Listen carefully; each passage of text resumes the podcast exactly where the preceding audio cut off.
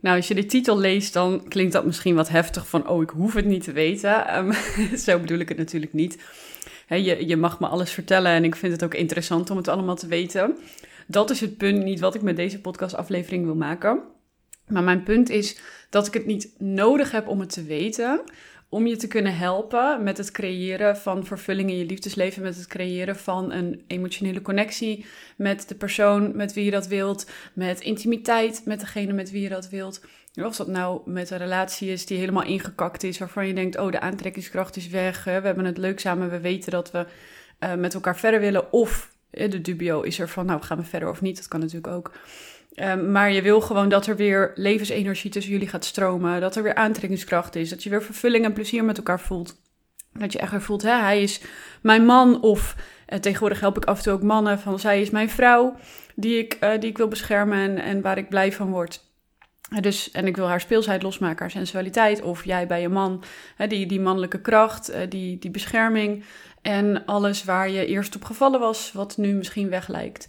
Of dat je uh, single bent en uh, elke keer loop je tegen dat punt aan van ja, ik voel het niet meer zo, ik weet het niet, het is allemaal fantastisch en leuk, maar ja, het gevoel gaat steeds weg of je komt in van die uh, patronen van aantrekken, afstoten, van terugtrekken, van angst, van je niet kunnen uitspreken. Nou, al die dingen, dat is waar ik de mensen natuurlijk bij help. En ik heb heel lang gedacht uh, omdat anderen dat allemaal ook zo deden, dat ik daarvoor ook je hechtingsstijl moet weten. Dat ik moet weten wat bindings- en verlatingsangst allemaal is en of je dat doet. Dat ik moet weten wat er allemaal bij je ouders vroeger speelde.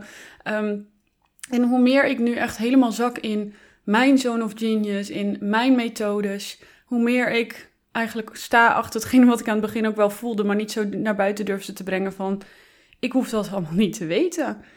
Uh, sterker nog, soms is het beter als ik het niet weet of als jij het helemaal niet eens weet. Want soms belemmert het je ook ontzettend dat je al die dingen weet en dan mag je dat juist weer loslaten. Ja, kijk, ik weet natuurlijk wel allemaal hoe dat werkt en hoe dat zit, omdat ik het allemaal moet uitzoeken. En mogelijk weet jij dat ook, omdat je mijn podcast luistert. Dus je bent geïnteresseerd in persoonlijke ontwikkeling, dus je hebt heel veel dingen uitgezocht. Dan kan het je juist dus ook af en toe belemmeren. En wat bedoel ik daarmee? Nou, als je alles gaat analyseren, waar je waarschijnlijk heel goed in bent als je mij volgt, um, dan kan het zijn dat je veel te veel in je hoofd gaat zitten, in de overanalyse gaat zitten en daar ook de oorzaken zoekt.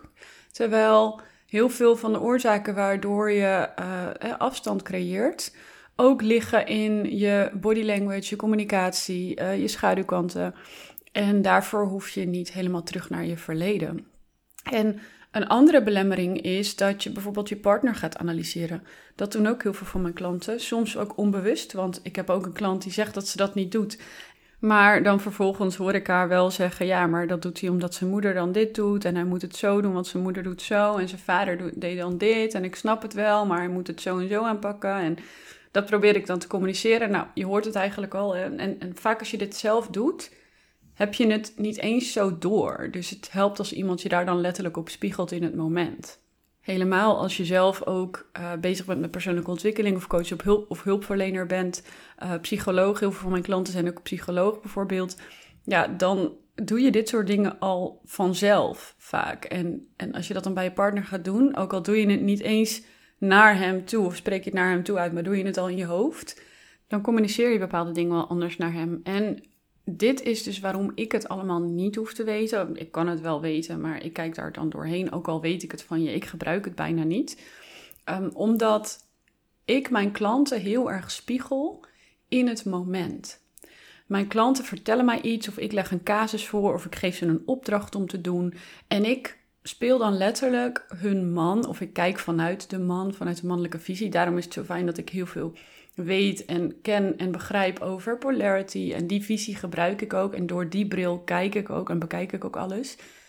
En ik kan veel meer zien in jouw body language, in jouw micro-expressie.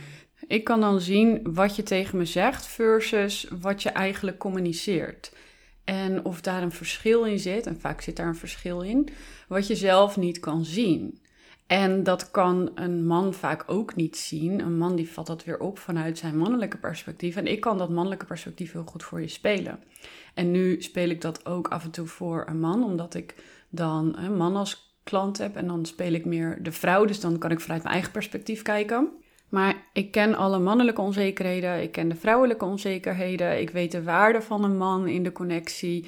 En ik weet hoe je die aan kan raken en hoe je zijn maximale potentie kan aanraken met de kleine nuances, met de kleine dingen die je zegt, die je doet, uh, die je communiceert, in je body language, je taal, je micro-expressie. Al die kleine nuances, daar coach ik altijd op. Dus niet op de hele grote conceptuele dingen, waar de meeste mensen wel op coachen. Maar ik coach echt op al die kleine nuances waar je dus je, je aantrekkingskracht breekt. Dat noem ik dan micro-rejections.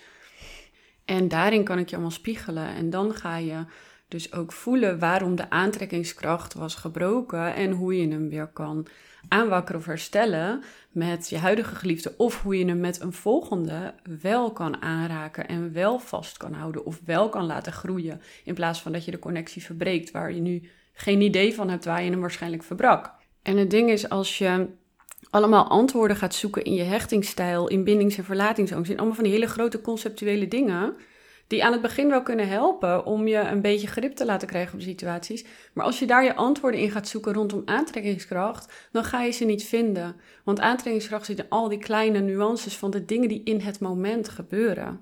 Aantrekkingskracht valt of staat als er een van die nuances niet klopt. Als je bijvoorbeeld misschien wel de juiste boodschap overbrengt, maar niet vanuit de juiste taal. Of niet met de juiste inleiding. Of of je brengt de boodschap misschien wel over in de juiste taal en de juiste inleiding, maar heel je body language matcht niet, omdat je er nog een schaduwkant onder hebt zitten. Ik noem maar wat. Je, er zijn zoveel van die kleine dingetjes en dan denken mensen, oh, ik heb alles geprobeerd.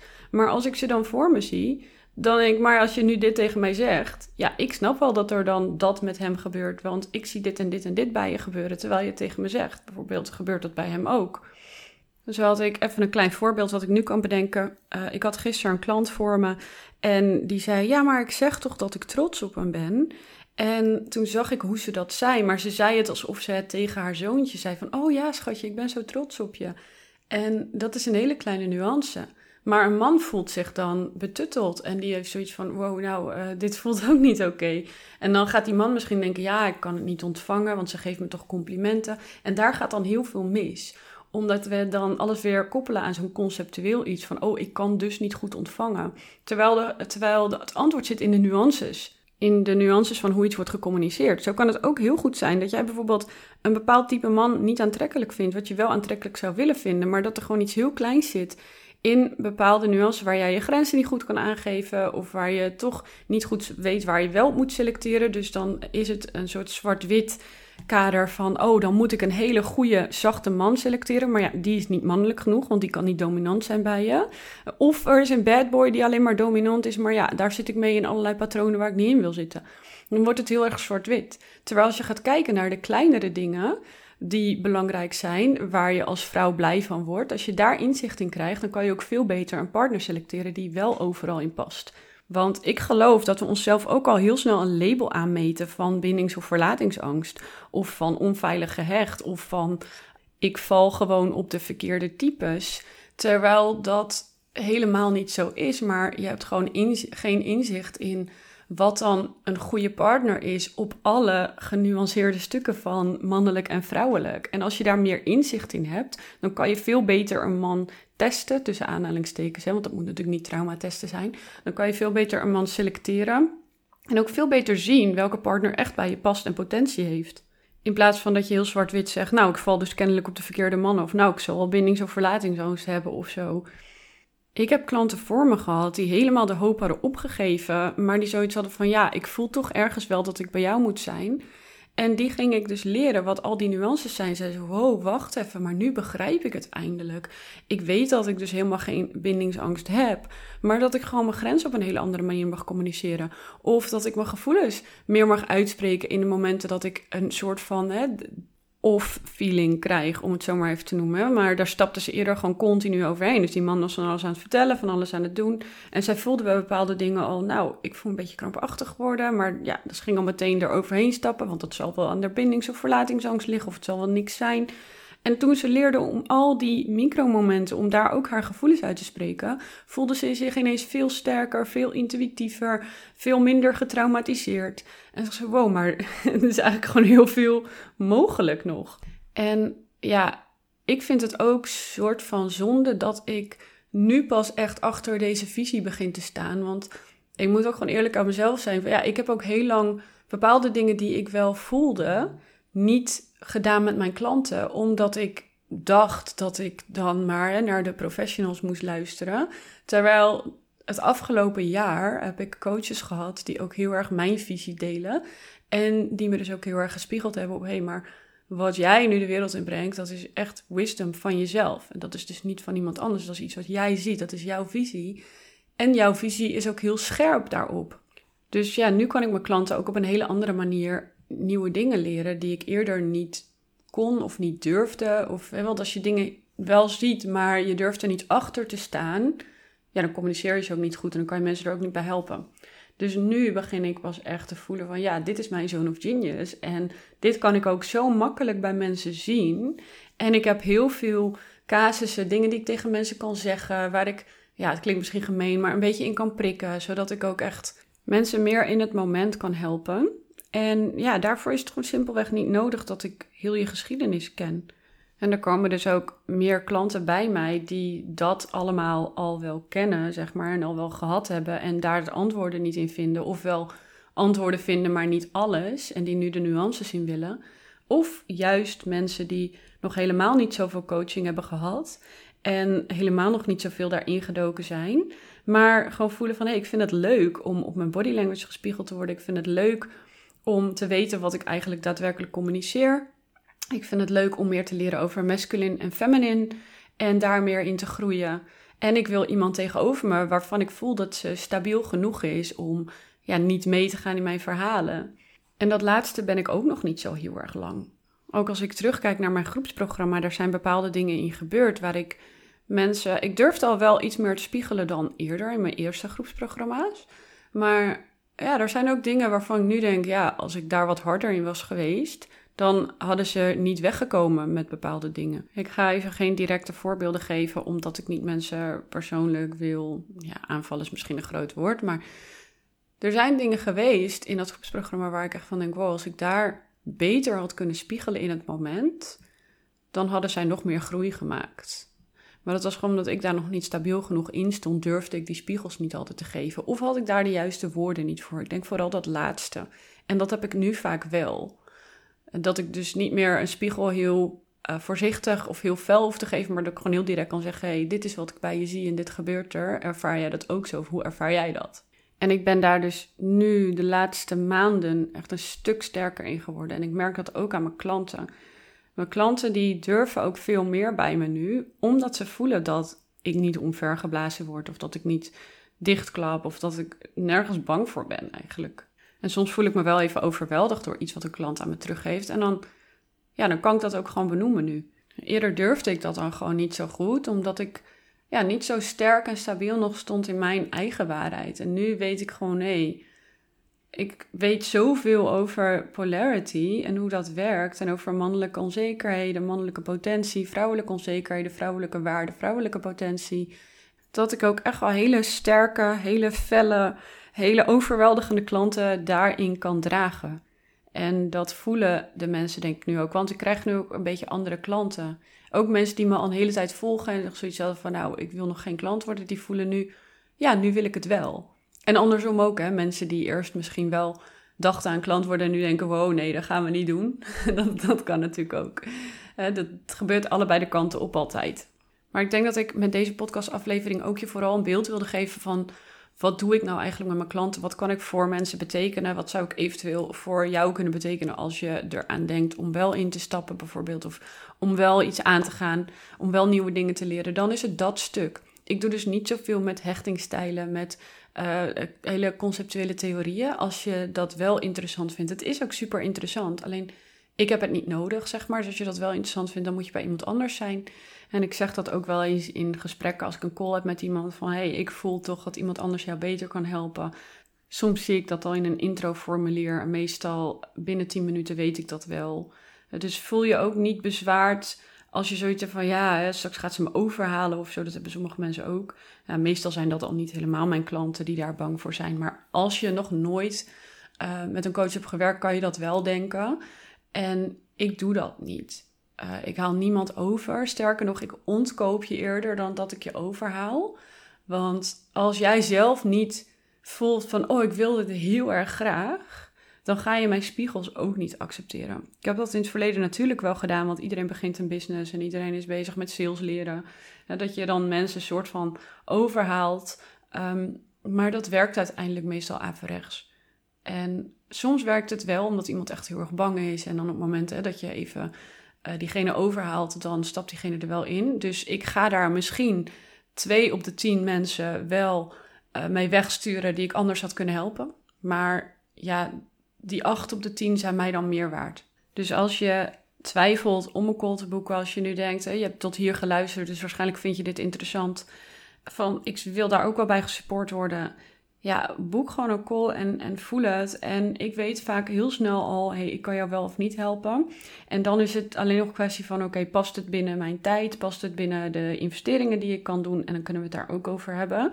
Tijd, kan je vertellen, heb ik ook meerdere opties voor. Nou, laten we dan gelijk alles gewoon op tafel leggen. Ik geef retreats, driedaagse en af en toe eendaagse in Nederland. De driedaagse zijn in Malaga. Wordt straks waarschijnlijk twee dagen. Want als ik er beter in word, dan kan ik in twee dagen ook wel bereiken wat ik in drie dagen kan. Maar ja, nu is het net begonnen, dus ben ik nog lekker uh, aan het kijken en aan het oefenen en aan het spelen. Daarin van, hé, hey, wat kunnen we bereiken? Daarom is daar nu ook nog een pilotprijs voor. En Nederland doe ik omdat ik toevallig nu vanwege ja, mijn ouders die niet zo lekker gaan, vaker in Nederland ben. Dus dan maak ik gebruik van de gelegenheid voor de mensen die niet naar Spanje kunnen of willen komen, uh, om een eendaagse in Nederland te doen. Verder heb ik uh, trajecten die ik kan doen. Dat is dus wel online via Zoom. dus dan zie ik niet je hele body language, maar wel je micro-expressie. We kunnen wel heel veel shadow work doen. Dan kan heel veel skills leren. Maar voor mij werken de retreats het fijnst, omdat ik dan alles van je kan zien. Dus het kan ook een combinatie zijn. Ik heb bijvoorbeeld nu ook klanten die dan een half jaar traject gaan doen en dan komen ze wel één dag naar Malaga. En dat werkt ook. En vanaf januari ga ik weer een groep starten een groep vrouwen, alleen singles op dit moment, dus niet vrouwen in relatie. De rest is allemaal voor zowel single als relatie. En in principe werk ik het meest met vrouwen, maar ik heb dus nu ook een aantal mannelijke klanten. En ja, de investeringen, als je dat wil weten, dan kan je het beste je inschrijven voor mijn mailinglijst, want die zet ik wel altijd in de mail. Maar omdat die echt in het moment gelden en omdat dat dynamisch is, doe ik dat niet in een podcast. Want het kan zijn dat je deze podcastaflevering een jaar later luistert. En mogelijk heb ik dan ander aanbod, maar ik verwacht dat dat nog wel een beetje hetzelfde is. Maar dan zijn de prijzen dus anders. En je kan je inschrijven voor mijn e-maillijst via irisuriel.com slash mails. Dus M-A-I-L-S. en um, daar kan je aanmelden voor mijn e-maillijst. is helemaal gratis. Krijg je twee keer per week zo'n beetje mijn mailtjes. En je kan je altijd weer uitschrijven. Dus als je mijn prijs wil weten, is dat het handigste. Daar zet ik ze regelmatig in. En verder kan je natuurlijk altijd een call boeken via irisuriel.com slash gesprek. En dat zal ik ook hieronder zetten. En dan kun je me gewoon persoonlijk over jouw situatie spreken. En dan kan ik met je kijken naar of een samenwerking iets zou zijn. En of een van de dingen die ik nu aanbied iets voor je is. Ik heb toevallig net met een klant ook een heel op maat gemaakt aanbod gemaakt. Omdat dat haar beter gaat helpen in verband met haar tijd. In verband met de feedback die ze nodig heeft. Dus ik kan ook op maat dingen met je maken. Dus het is niet zo dat omdat ik dit nu aanbied, dan is dat het. dat is wel hoe ik het in mijn mail zet. Want dat zijn de meest gangbare opties. Maar soms werkt maatwerk ook beter. Dus ik kijk in een call altijd met je naar wat werkt voor jou. Dus ja, deze aflevering ging heel erg over wat ik doe, wat ik voor je kan betekenen. Maar ja, soms is dat voor mensen gewoon ook fijn om te weten. En ehm, ik hoop dat je, ook al wil je niet samenwerken, er toch dingen uit hebt gehaald rondom het niet meer hoeven te praten in hechtingsstijlen. En daar je antwoord misschien niet in kunnen vinden. En waar je het dan wel in kan vinden. En misschien ook wel in het gedeelte waar ik dus meer voor mijn waarheid ben gaan staan. En misschien vind je daar inspiratie in, omdat er iets is waar jij nog niet helemaal in je waarheid staat. En dat je daarin ook meer in je waarheid kan gaan zoeken en je minder afhankelijk maakt van anderen. Soms vind je zo'n zijwegje en ik bedacht me ineens, hé, hey, ik denk dat er heel veel mensen zijn die dit ervaren. Die wel voelen van, dit is mijn visie en mijn visie komt niet overeen met hoe anderen het zien. Maar ja, ik hoop dat ik je daar ook een beetje in mag inspireren. En um, ja, ik zie jou graag weer in een volgende. En stuur me vooral een DM of een mailtje als je het gevoel hebt dat je nog iets kwijt wil, dat je nog iets wil vragen over deze aflevering. Anytime.